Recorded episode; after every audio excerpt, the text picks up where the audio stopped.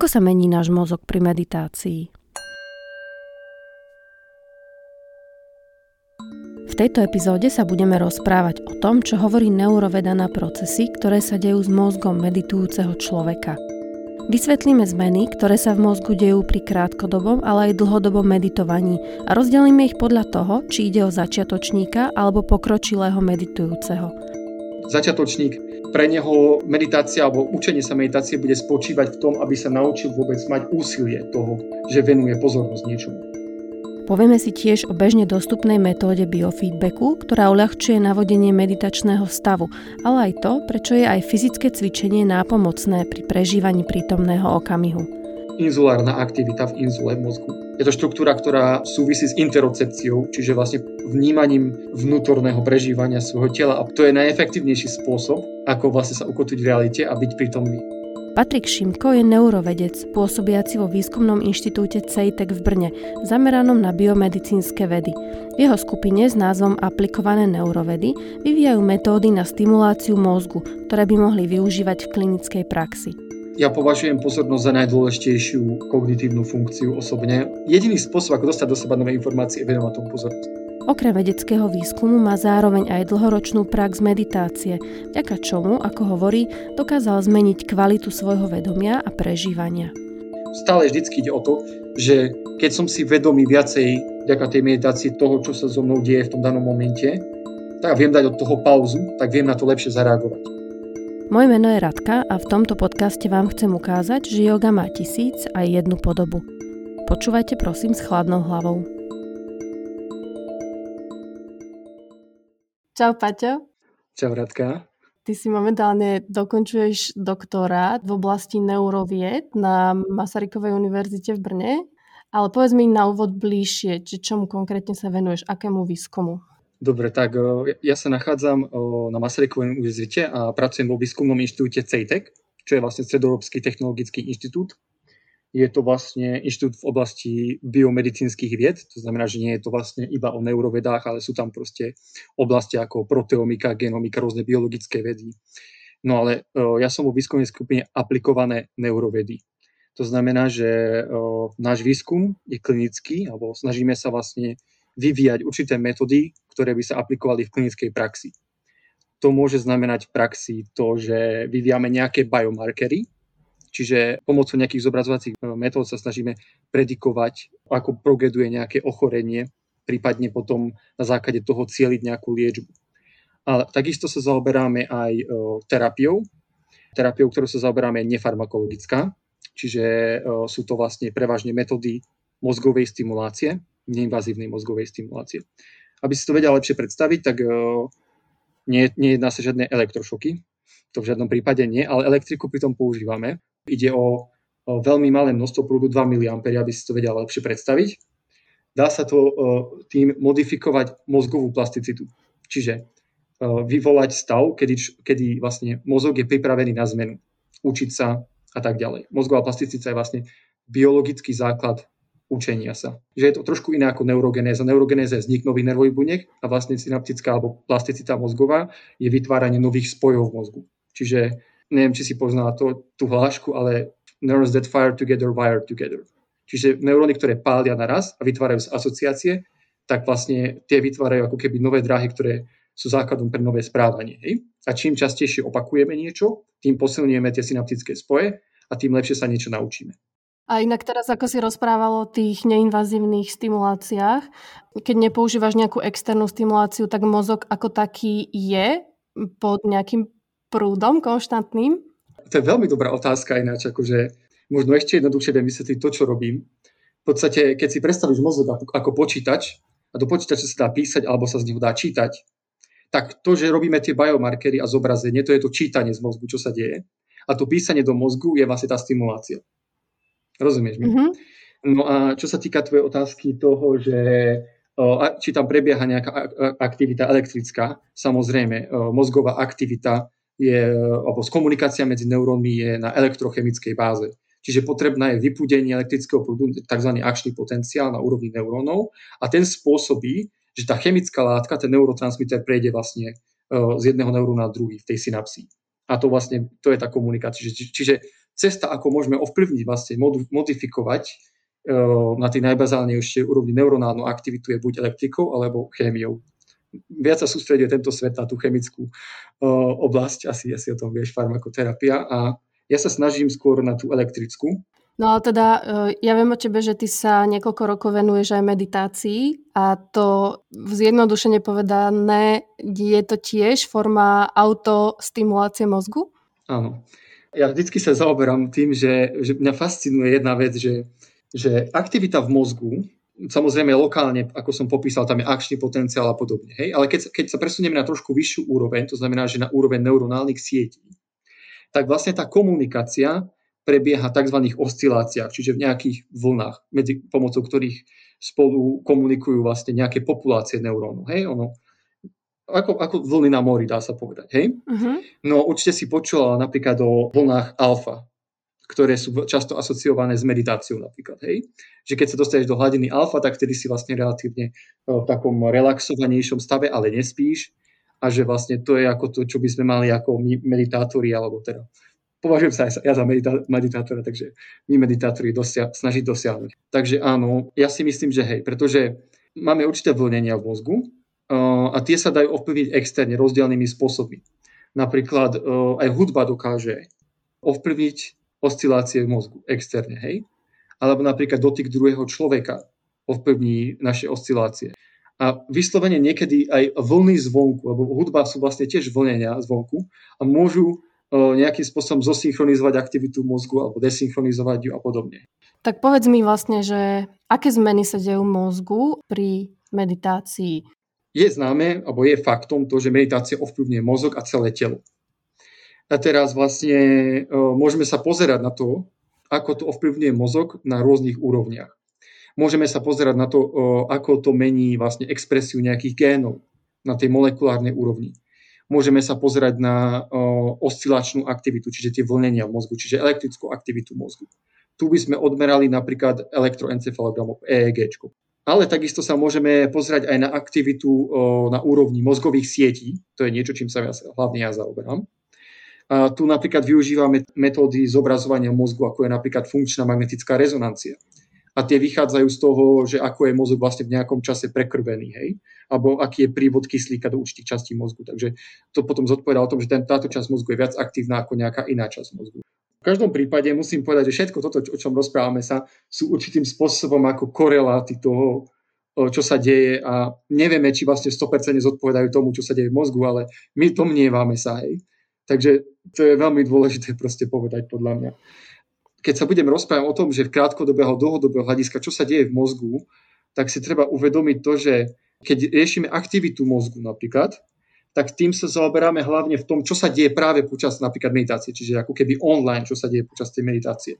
To by sme sa mohli pýtať, že na čo nám je to dobré ináč, pretože dôležité pre nás je, aby tá meditácia v nás vyvolávala nejaké dlhodobé zmeny a nie to, čo sa deje v tom danom momente, aj prakticky. Mm-hmm. No a potom vlastne keď sa niečo dlhodobo opakuje, nejaká aktivita, ako sme sa o tom bavili, tak môžu nastať aj štruktúrálne zmeny v mozgu. Čiže vlastne môžu vzniknúť alebo posilniť sa nejaké synaptické spoje. E, štruktúra mozgu, keď sa mení, tak rozprávame sa o dvoch rovinách. Rozprávame sa o zmenách vlastne v prepojenia, čiže väčšinou o tej bielej hmote sa rozprávame. A potom na úrovni sivej hmoty.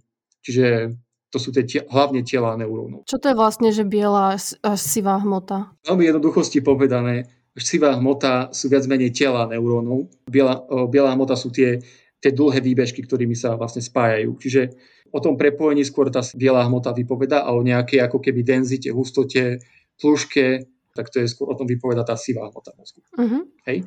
A vždycky samozrejme, tak ako u plasticity, tak aj u konektivity, tak aj u sivej bielej hmoty platí, že viac nikdy neznamená, že je to lepšie, ani menej neznamená, že je to horšie.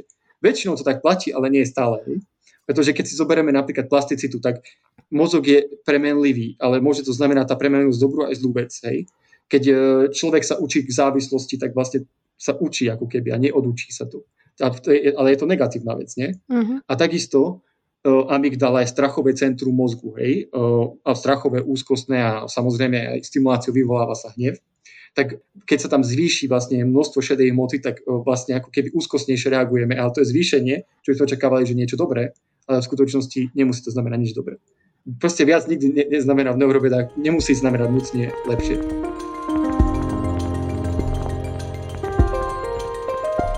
Predpokladám, že tou meditáciou sa, sa aktivizujú nejaké časti mozgu. Dúfam, že to nebude práve amygdala, ktoré je strachové centrum. Ako to je, ktoré časti mozgu sa vylepšujú teda, alebo aktivujú. Keď sa pozrieme na, na meditáciu uh, z nejakých ako komponentov, čo, čo to v sebe obsahuje, hej, tak vieme, že to je nejaký formálny akt introspekcie, čiže cieľovo orientované správania, pretože meditáciu to nie je náhodná vec. Ako môžeme sa nachádzať v meditatívnom stave v prítomnosti, ale to je niečo iné ako meditovať. To, to sa musíme rozhodnúť. Keď sa rozhodneme meditovať, hej, mm-hmm. tak má to v sebe určité komponenty. Čo sa deje pri meditácii je to, že určitým spôsobom trénujeme našu pozornosť. To je veľmi dôležitý komponent. Pozornosť je veľmi dôležitý komponent toho, pretože väčšinou prakticky meditácia vyzerá tak, že človek niekde sedí a inštrukciou je, že nech dáva pozor na nejaký vnútorný proces, ako je napríklad naše telo, alebo že či to je naše dýchanie a podobne. A to, ako na to dávame pozor, tak samozrejme tam je ten proces pozornosti, hej, a pozornosť má veľmi veľa zložiek, hej, a jedna z nich je práve, práve ten ako systém alerting, alebo to proste ako keby alarm niečo, keď, keď napríklad nastane nejaká myšlienka, tak nás to má zalarmovať a Venujeme tomu pozornosť. Uh-huh áno, venujeme tú pozornosť. Ale sa snažíme súčasne to nehodnotiť. Hej? To je nejaká taká reštrukturalizácia kognitívna.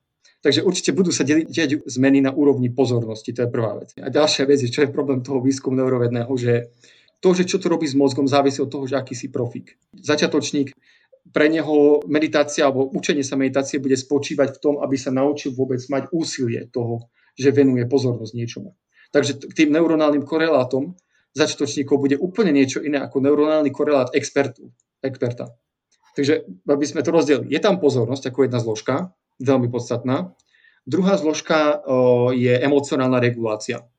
To v každom prípade, to, samozrejme tieto zložky budú ešte závisieť od toho, že aký typ meditácie sa jedná. Pokiaľ je focused attention, teda zamerané na tú ako sústredenosť pozornosti alebo koncentráciu pozornosti, tak tam bude tá zložka pozornostná dôležitejšia keď bude to viac zamerané na tú loving kindness a podobne, hej, takže tam bude určite ako keby emocionálny obsah, content, tak tam bude vlastne tá regulačná možno zložka dôležitejšia. Mm-hmm. No a potom sú ešte dve zložky, o ktorých sa veľmi často rozpráva. Jedno je prežívanie prítomného okamžiku. Ano. Tretia a štvrtá zložka sú vlastne antagonisti, práve preto, preto, aby som to vysvetlil. Prežívanie prítomnosti versus sebareferenčné premýšľanie sebareferenčné premyšľanie je vlastne ako keby ilúzia toho ega. Kto som ja, kto som ja bol, kto budem ja, vždycky vo vzťahu ku mne.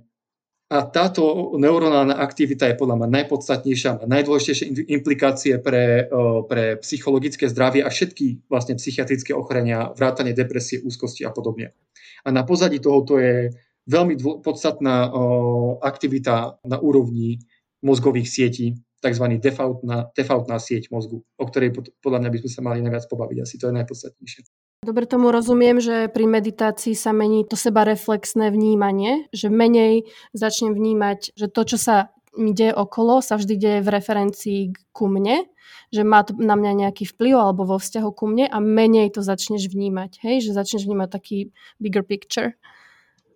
Áno, začneš, presne tak, začneš chápať aj to, že vlastne to, že som vôbec ja, tak vlastne to je pravdepodobne ilúzia. Ona, k tomu by som vedel povedať veľmi ne, viacero neurovedných dôkazov, ktoré o tom svedčia. No jasné, daj. Je to aktivita default mode networku.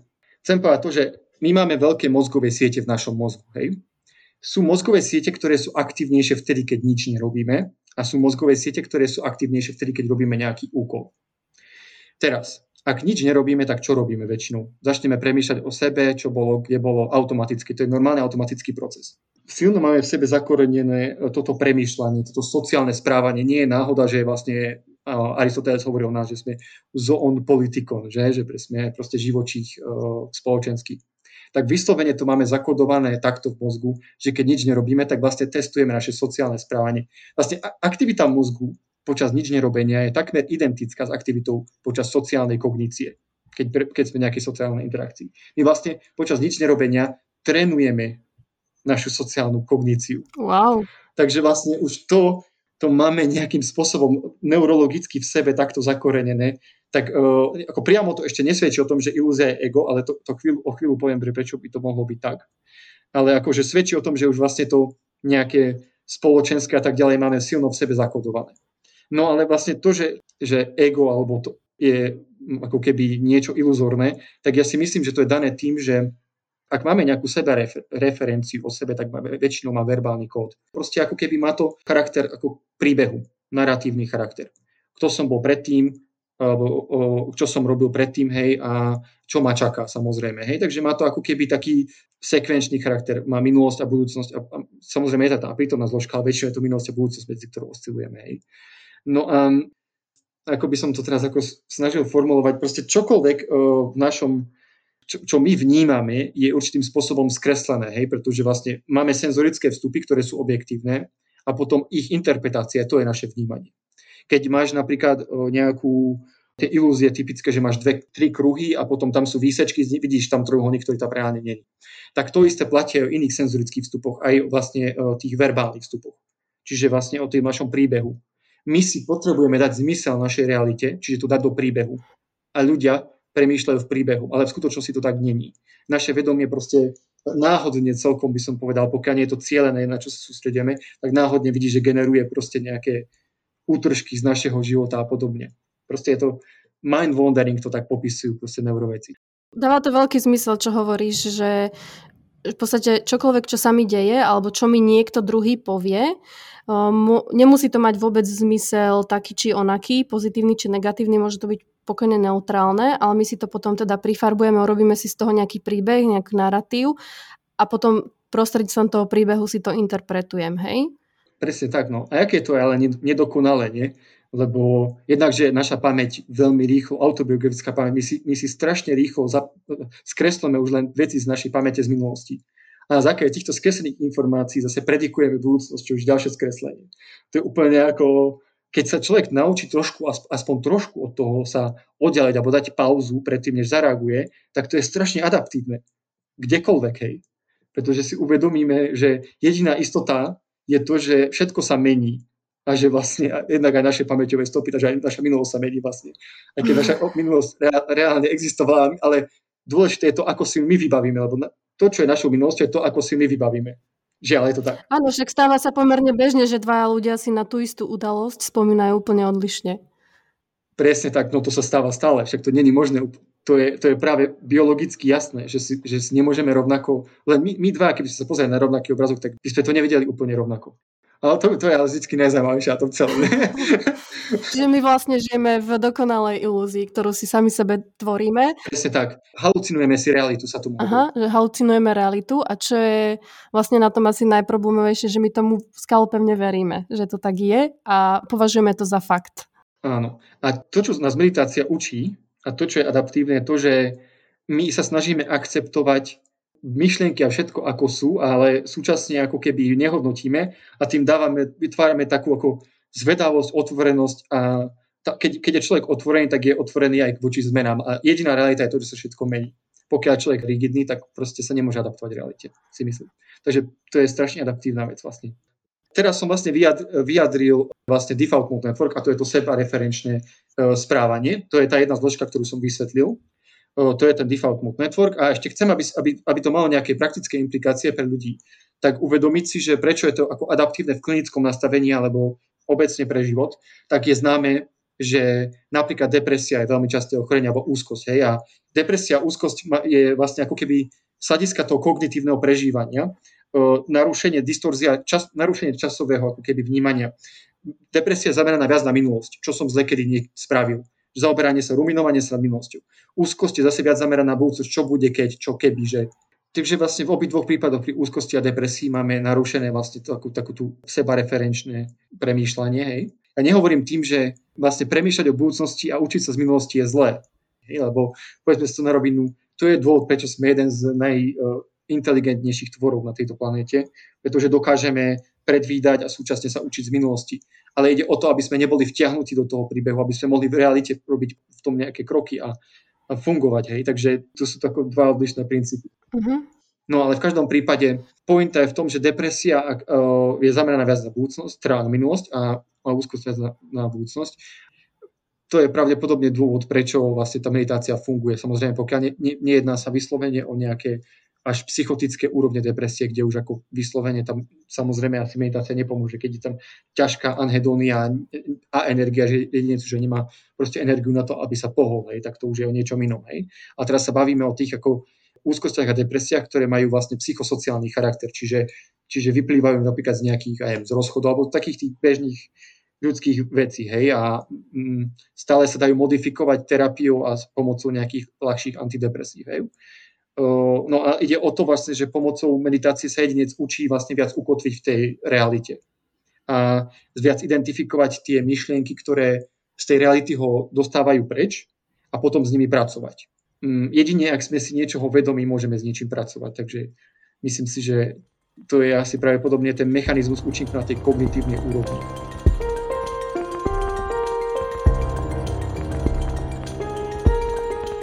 Iba aby som si to zhrnula, že bola tam táto sebereferenčná zložka, bola tam to emocionálne prežívanie, bola tam tá zmena v štruktúre pozornosti a tá tretia? A prítomný okamžik. Štvrtý je prítomný okamžik. Ide o to, že keď človek sa detachne od, od ega, od, od púta od ega, tak sa dokáže vlastne viacej dostať do prežívania prítomného okamžiku. A ináč na pozadí toho je vlastne, čo sa týka neurologickej podstaty, tak inzulárna aktivita v inzule v mozgu je to štruktúra, ktorá súvisí s interocepciou, čiže vlastne vnímaním vnútorného prežívania svojho tela a podobne. Hej. Čiže to, to telo sa dá prežívať iba v reálnom okamžiku, v tomto momente. Hej. Ak som so svojím dýchaním, tak to prebieha iba teraz, viac menej. Tie impulzy priamo dostávam z toho, čo sa práve tu teraz deje. Čiže ak dojde k potlačeniu tomu seba referenčnú správne, tak pra, naopak to antagonistické, to prítomné sa dostáva do popredia. Môžeme tým pádom povedať, že aj fyzické cvičenie tých jogových pozícií znamená, že nás to vťahuje naspäť do prítomnosti, lebo my vnímame to telo, vnímame, v akej je momentálne pozícii, čo ma ťahá, čo ma bolí, čo ma tlačí a tým pádom ma vťahuje stále do toho prítomného okamihu. Ja si myslím, že to je úplne jasné. tá odpoveď vlastne, tá otázka je vlastne odpoveďou, si myslím že to sú práve ukotvenia v tej realite. Vždycky, keď meditácia začína, nie, tak o, aspoň ja, ako ju praktizujem, o, sa mindfulness praktizujem teda, typický mindfulness, tak vždycky začína meditácia tým, že jedinec vlastne sa najprv má otvorené oči že, a snaží sa ukotviť v tej realite. A ukotvuje sa v tej realite tak, že, o, že začne vnímať to, že ako má pozíciu tela, ako sedí, ako sa opiera o stoličku, hej následne sa snaží tu ešte, ešte ďalej byť ukotvený v tej realite, ale uh, už sa snaží vnímať iný senzorický vstup, napríklad aké zvuky počuje, hej, a už má zavreté oči, povedzme. Uh-huh. Potom následne sa snaží monitorovať svoje telo, ešte stále sa, stále sa ukotvuje v tej realite a potom vlastne uh, sa snaží na nič nemyslieť alebo vybrať sa jednu časť a sústredovať pozornosť na jednu časť tela, napríklad na to dýchanie najčastejšie. A potom sa snaží vlastne praktizovať uh, ostražitosť toho, kedy nastane nejaký zvrat kognitívny, nazvime to tak zvrat, ale proste nejaká myšlienka príde do nejaký obsah a podobne. Čiže si myslím, že to je najefektívnejší spôsob, ako vlastne sa ukotviť v realite a byť prítomný je vlastne to telo. Určite.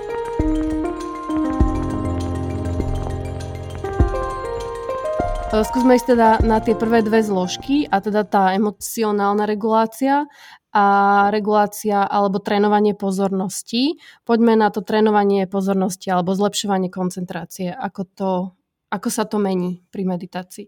Ja považujem pozornosť za najdôležitejšiu kognitívnu funkciu osobne a je to jasné každému, že je najdôležitejšia hlavne vlastne veľkým reklamným firmám. Alebo ktokoľvek, kto mal nejaký trip na nejakom, nejakých hubičkách alebo niečom, tak uvedomuje si, že jediný, jediný spôsob, ako dostať do seba nové informácie, je venovať tomu pozornosť.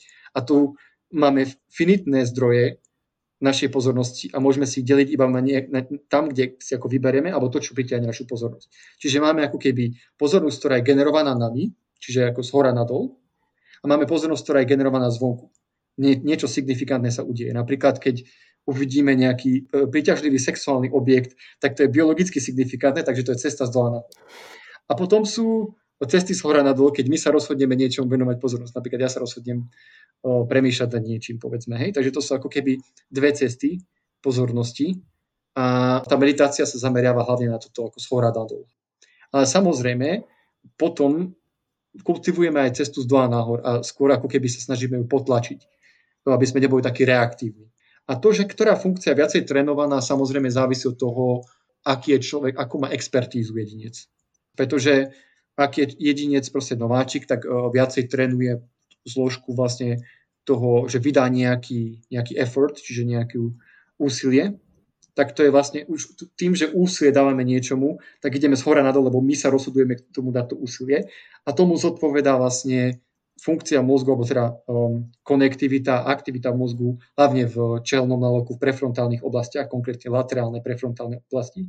A vlastne ich prepojenie s uh, oblastiami parietálnymi, tzv. frontoparietálny network, ktorý je vlastne opak defaultnú networku, dá sa povedať. Je to pozornostný network, čiže nie je to, že niečo náhodne sa generuje, ale my sa rozhodujeme pre tú generáciu a my vlastne tým, že meditujeme, posilňujeme tie spoje v, v tomto networku a neskôr, ak, ak trénujeme, tak sa zvyšuje šedá hmota v mozgu v tomto networku a takisto biela hmota, prepojenie medzi týmito oblastiami a podobne.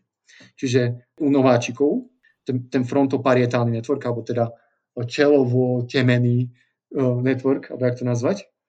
No a potom sú to experti, alebo tí, čo sú už, ako, už viacej trénujú, tak oni už, už nemajú problém s tým, že že sa naučili proste vyvíjať, dávať energiu do, do, do meditácie, tak oni už vlastne viacej ako môžu trénovať tú ďalšiu zložku, ktorá je vlastne uvedomenie si toho, že niečo príde a nehodnotiť si to a podobne. Hej. Podľa mňa práve to je problém meditujúcich, že keď začínajú si meditujúcich, že si myslia, že nič netrénujú na všetko, lebo nemajú žiadnu kontrolu alebo neuvedomujú si, keď príde nejaká myšlienka, majú pocit, že je to všetko zbytočné, ale najprv človek musí natrénovať to, že vôbec sadne k tomu, k tej meditácii a že vlastne dáva tomu energiu.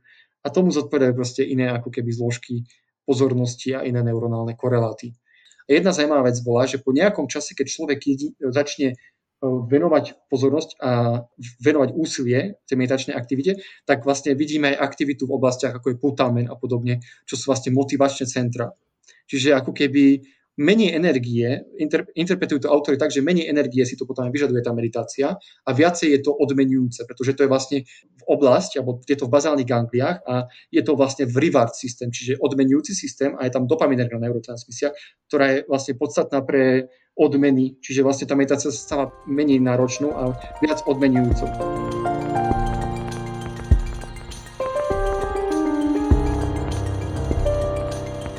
Teda poďme to uzavrieť, túto plejadu, plejadu pozitívnych zmien na mozgu. Tá štvrtá je v tom emocionálnom prežívaní. Tak mi povedz k tomu niečo.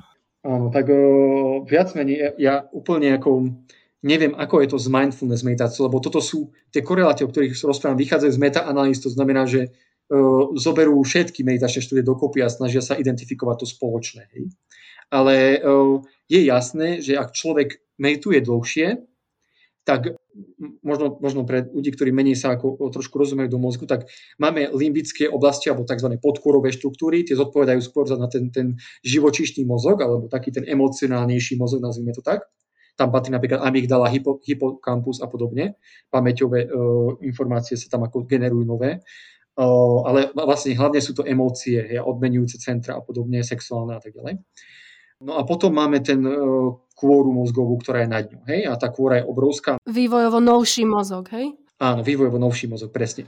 A pointa je v tom, že ten vývojový novší mozog kontroluje ten, ten spodný. Ako normálneho človeka by mal kontrolovať, môže dojsť k tomu, že je narušený a potom sa dosť živočíšne správame, alebo môže v dôsledku nejakých drog alebo alkoholu napríklad obúrava ten, ten mozog a práve preto sa snaží, začne byť trošku viacej ako impulzívnejší. A... Živočíšne sa správať, áno. Presne tak. No, v každom prípade ide o to, že meditácia posilňuje spoje, alebo mení spoje, tak by som to povedal. Nastávajú alterácie medzi tými podkorovými štruktúrami a medzi prefrontálnymi štruktúrami, ktoré kontrolujú tie podkorové. Takže mení kontrolu nad tým živočíšnym mozgom.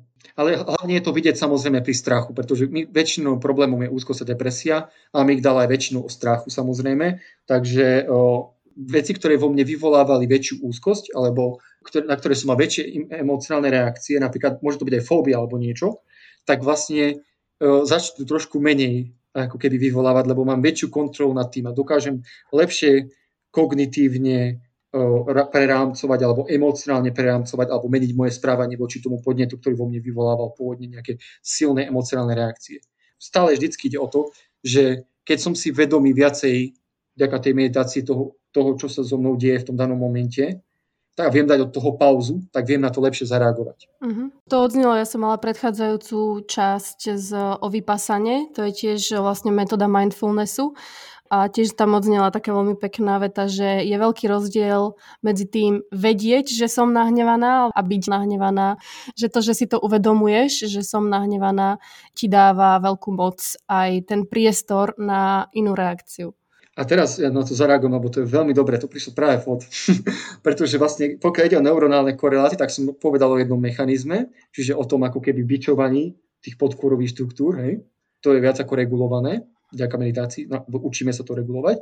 A potom je jedna vec, a to je vlastne ako keby tzv. Um, meta, meta awareness sa tomu hovorí, to si teraz popísala, to, že si vlastne uvedomuješ to, že čo prežívaš, ako keby tu, ten hnev, byť nahnevaný versus premýšľať o tom, že si nahnevaný. Mm-hmm. Takže sa ti posilňuje to meta a to je vlastne ako o, funkcia ACC alebo anteriorálneho cingulárneho kortexu.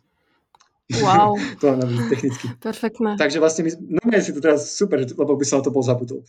A výborne, že ty to vieš potom popísať aj tak e, vedecky, že to znie, že to naozaj aj teda západná veda sa tomu venuje a má to dokázané, alebo teda vyštudované, vyanalizované.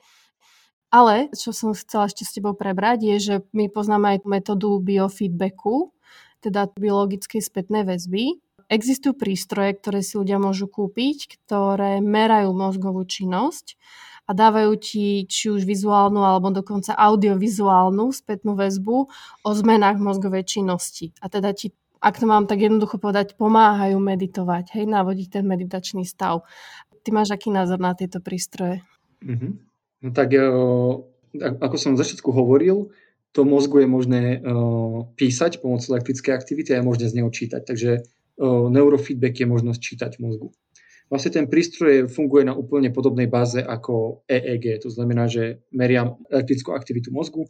Má to svoju nevýhodu, že vlastne sú tam v podstate väčšinou len dve také elektródy, ktoré merajú tú aktivitu. Väčšinou je to vlastne z tej prefrontálnej kôry, ktorá je práve tá regulačná, tá, čo reguluje emócie napríklad. Ale zase na druhej strane to dostatočne stačí k tomu, aby sme aspoň nejakú spätnú väzbu dostali, ktorá súvisí napríklad s emóciami alebo s tým meditatívnym stavom.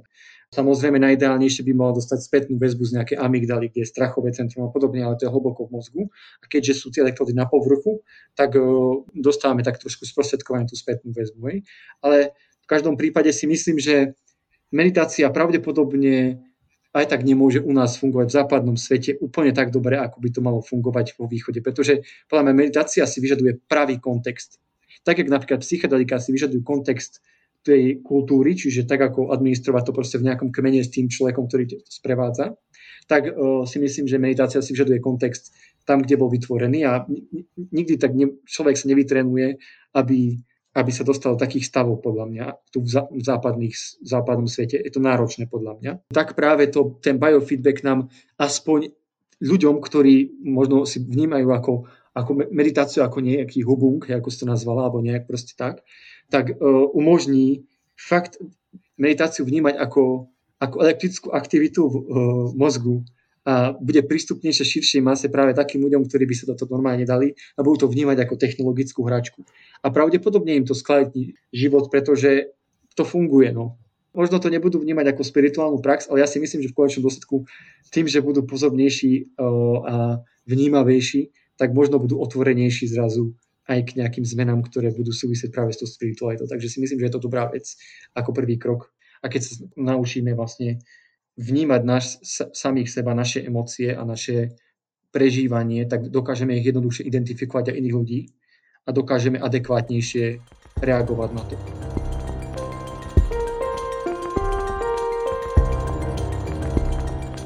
Ja mám ešte jednu otázku, ktorá ma tiež teraz napadla, ako som ťa počúvala, je, že môže sa stať, že niekto nebude úspešný v tej meditácii.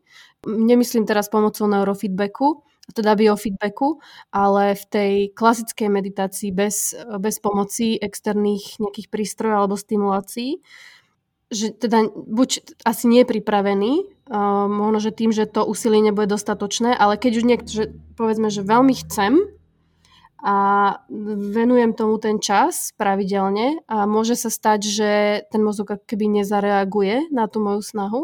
Mm. Tak ja si myslím, že uh, to sú zase také ako domnenky, na to není výskum. Ja som práve akože sa pozeral na toto špecificky, že ako, ako to vyzerá výskum v tejto oblasti, ale dá sa teda hypotetizovať. Najprv, určite sú ľudia, ktorí vôbec nemôžu meditovať, si myslím. A to sú napríklad ľudia, ktorí trpia posttraumatickú stresovú poruchu. Pri meditácii sa deje to, že my sa dostávame hlbšie do našej do introspekcie. A u niektorých ľudí naozaj tá introspekcia môže byť devastujúca v zmysle, že sa tam objavia obsahy, ktoré nás môžu deštruovať. Hej? Mm-hmm. A to je ináč u, u v prípade vlastne posttraumatickej stresovej poruchy, tak je to problémom hlavne kvôli spánku. Pretože normálne počas remového spánku dochádza k tomu, že my znovu prežívame nejaké emocionálne udalosti, to sa nám sníma, väčšinou to má emocionálny charakter, nie? Vtedy v tých v snoch sa prebiehajú tieto veci, hej lebo my to vnímame ako sny samozrejme, ale ako pointa je v tom, že vtedy sa deje taká aktivita e, v mozgu, ktorá je spojená s tými očnými pohybmi, je známe, že vlastne tie laterálne očné pohyby, alebo tie, random, tie, mhm. tie rýchle očné pohyby, oni vlastne disociujú mozog. To znamená, že ako keby emóciu odpájajú od obsahu. Čiže zrazu sa tie obsahy, ktoré boli traumatické pre nás, stávajú menej traumatickými, menej devastujúcimi, nazvime to tak. A práve v posttraumatickej stresovej poruche napríklad tento proces je narušený. A preto sa môžu obsahy, keď nič nerobíme a meditujeme, objaviť a môžu byť pre nás zase deštujúci tak, ako kedy pred, pred traumatickou udalosťou. Ale my sa na to vieme vyspať normálne ľudia, hej. Párkrát sa vyspíme, aj keby neviem, čo sa stalo, tak, tak sa z toho dostaneme. Ale tam práve tento proces je na, narušený, hej. No a to je veľmi zaujímavé teraz ešte, Ináč, e, že neviem, či poznáš, ale existuje to EMDR terapii, to psychoterapia založená na tých očných pohybov eye movement, uh, to by som si musel teraz vygoogliť, remediation, alebo tak nejak sa to volá terapia. A pointa je v tom, že človek si vlastne spomína na nejaké traumatické udalosti a potom robí očné pohyby, práve simuluje tie, ktoré sú počas toho spánku. Z toho sa vyvinula vlastne tá terapia. A takýmto spôsobom ich disociuje, čiže oddelí a tým pádom ako sa snaží, potom tým pádom tie obsahy budú menej deštujúce, chápeš? A ešte zaujímavé je, že práve myslím, že aj pri ketamíne, čo je vlastne disociatívne psychedelikum, hej, alebo disociatívna látka, ktorá sa pôvodne používala pri anesteziológii, tak zistili, že e, funguje u depresí a vlastne práve kvôli tomu, že je to disociatívne, že oddeluje tú, tú negatívnu emóciu od, od toho, tých myšlienok a podobne. Mm-hmm. Takže vlastne, aby sme to vedeli shrnúť, tak ja si myslím, že existujú dve cesty, ako, ako zlepšiť fungovanie. Buď oddeliť emóciu uh, od, od toho nejakého prežívania, práve vďaka nejakej forme disociácií, čo sa deje počas spánku, čo sa deje pomocou napríklad ketamínu a podobne. A druhá cesta je vlastne ako keby v tom našom vedomí viacej to prežiť, lebo vlastne to je presne opačná cesta. Použitím meditácie my sa snažíme to integrovať a viacej to prežiť práve. Pustiť to našeho vedomia a akceptovať to a prijať to.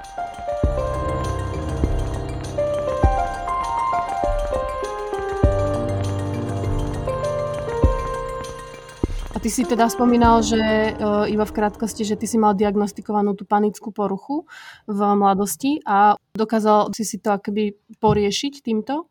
Ja si myslím, že v mojom prípade to bolo jednoznačne jedna z najlepších rozhodnutí, či som v živote robil, že som začal meditovať. Ako nehovorím, nebolo to účinkom iba meditácie, pretože ak človek má panické ataky, tak najprv sa potrebuje dostať veľmi rýchlo.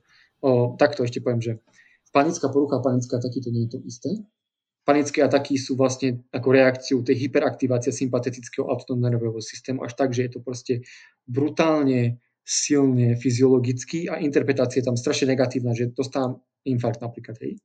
A potom vlastne panická porucha je vlastne očakávanie z toho, že budeš mať znovu panickú ataku, ten strach z toho, že to nastane. Takže vlastne a potom, že máš strach, tak ty spôsobíš to, že ten autonómny nervový systém začne ešte viacej byť aktívny, až dokým to nedostaneš reálne. Potom sa to opakuje, opakuje a ten strach sa posilňuje a potom je to už ako tragédia. Hej. Takže v takomto stave veľmi uh, ťažké meditovať už, vieš, to už nemožné takmer. Uh-huh. Takže pomohla mi začiatku uh, farmakoterapia, antidepresíva, ale len k tomu, tie prvé 2-3 týždne, k tomu, aby som aby sa to ukludnilo, hej, proste fyziologicky. 2-3 týždne je veľmi málo na antidepresíva, nie? 2-3 týždne len na to, aby zareagovali, aby som začal fungovať normálne, hej. No potom som sa liečil tým pol roka, samozrejme. Ale pointa bolo v tom, že ja som si uvedomil veľmi rýchlo, že ma to ničí, samozrejme, tak ako ono, vieš, nevýhoda antidepresív v prípade panickej poruchy je to, že antidepresíva normálne ako keby ťa dostávajú do také ako keby smere pozitívneho vlastne prežívania by to malo byť. Lebo keď máš depresiu, tak si veľmi akože smutný, takže potrebuješ veselší, tak v úvodzovkách, hej. Ale ísť, ísť ako smerom do pozitívna, hej. Takže vlastne oni po, tak pôsobia na depresiu. Ale že keď máš panické ataky, tak ty nemáš vlastne smutok, ty máš vlastne úzkosť, hej. A oni vlastne antidepresia majú antidepresívny a anxiotický účinok, čiže pomôžu ti s tou úzkosťou, ale ťa posúvajú smerom hore. Ale keď si normálny a nie si depresívny a keď ťa posúva niečo smerom hore, tak začneš mať z toho manické, hypomanické mm-hmm. stavy. Logicky, chápeš. Takže som veľmi rýchlo zistil, že to nie je adaptívne. Bol som proste pain in the ass, proste povedzme si na rovinu. Tak som sa začal o, zaoberať proste meditáciou, ale všetakými inými vecami nehovorím, hej. Ale meditácia bola to, to naj, najdôležitejšie, čo som asi urobil v živote. A myslím si, že, že ma to v priebehu pár rokov úplne zmenilo. Ako, ako reagujem na svet a kto som ako to slovo kto som by som nepoužíval, lebo identifikácia s egom. Ale rozumieš mi, že um, to, ako, čo sa v mojom vedomí priemere objavuje, tak sa veľmi zmení. Mm-hmm. Ako ja si myslím, že najvyššia úroveň, holy grail of neuroscience, hej, že najvyššia úroveň tej neurovedy bude to, keď budeme vedieť spojiť fenomenologickú skúsenosť, takže obsah vo vedomí, s, s, s, s, tým, s nejakou aktivitou mozgu, aj ovplyvňovať to je práve, lebo my vlastne v neurovede sme robili veľký progres v tom, čo, doká, čo mhm. dokážeme mm-hmm. čítať o mozgu, akože v zmysle neuronálnej aktivity, zobrazovania mozgu, ale nulový progres v tom, čo sa nachádza vo vedomí. Nulový. Fakt, nikto nevie, čo je to vedomie. A aj keby sme vedeli, čo je to vedomie, aká leptická aktivita a tak ďalej, tak nič nám to nepovie o tom, že aká kvalita sa tam práve nachádza. Pretože to, na tom sme závisí stále na výpovediach ľudí. Ale práve veda by sa mala učiť z druhej strany o subjektívnych fenomenológii, subjektívneho prežívania tu zase neurovedy sa musia naučiť chápať, že vlastne meditácia je jediný spôsob, ako môžeme vnímať, čo sa nachádza práve vo vedomí, obsahy našeho vedomia. To je, aj, aj William James, zakladateľ modernej psychológie, hovoril, že uh, jediný spôsob, ako môžeme nazerať na obsahy v psychike, je introspekcia a podľa mňa meditácia nič iné než introspekcia proste táto societa sa posúva ešte stále, napríklad Česká Slovenska som si všimol v smere materializmu napríklad, hej, takže z toho vyplývajú proste všelijaké problémy, či už väčšinu psychického rázu, samozrejme, ako aj iné, ale psychického rázu. Ľudia majú na seba nejaké vysoké nároky a majú na svoje okolie a, a to sa odráža potom, ako fungujú a potom tých pacientov je veľa tým pádom, hej, a potom nedá sa s nimi, neporadíme si s nimi alebo neporadia si s nimi na klinike, lebo je málo času na nich, proste nie je času na, eh, na mindfulness terapiu, žiaľ je to tak.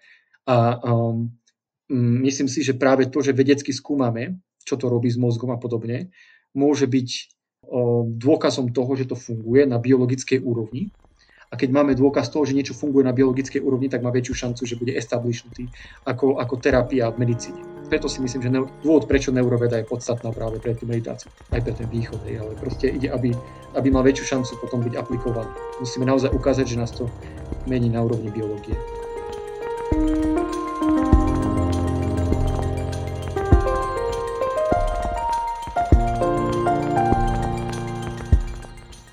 Na záver ešte malá prozba a veľké poďakovanie.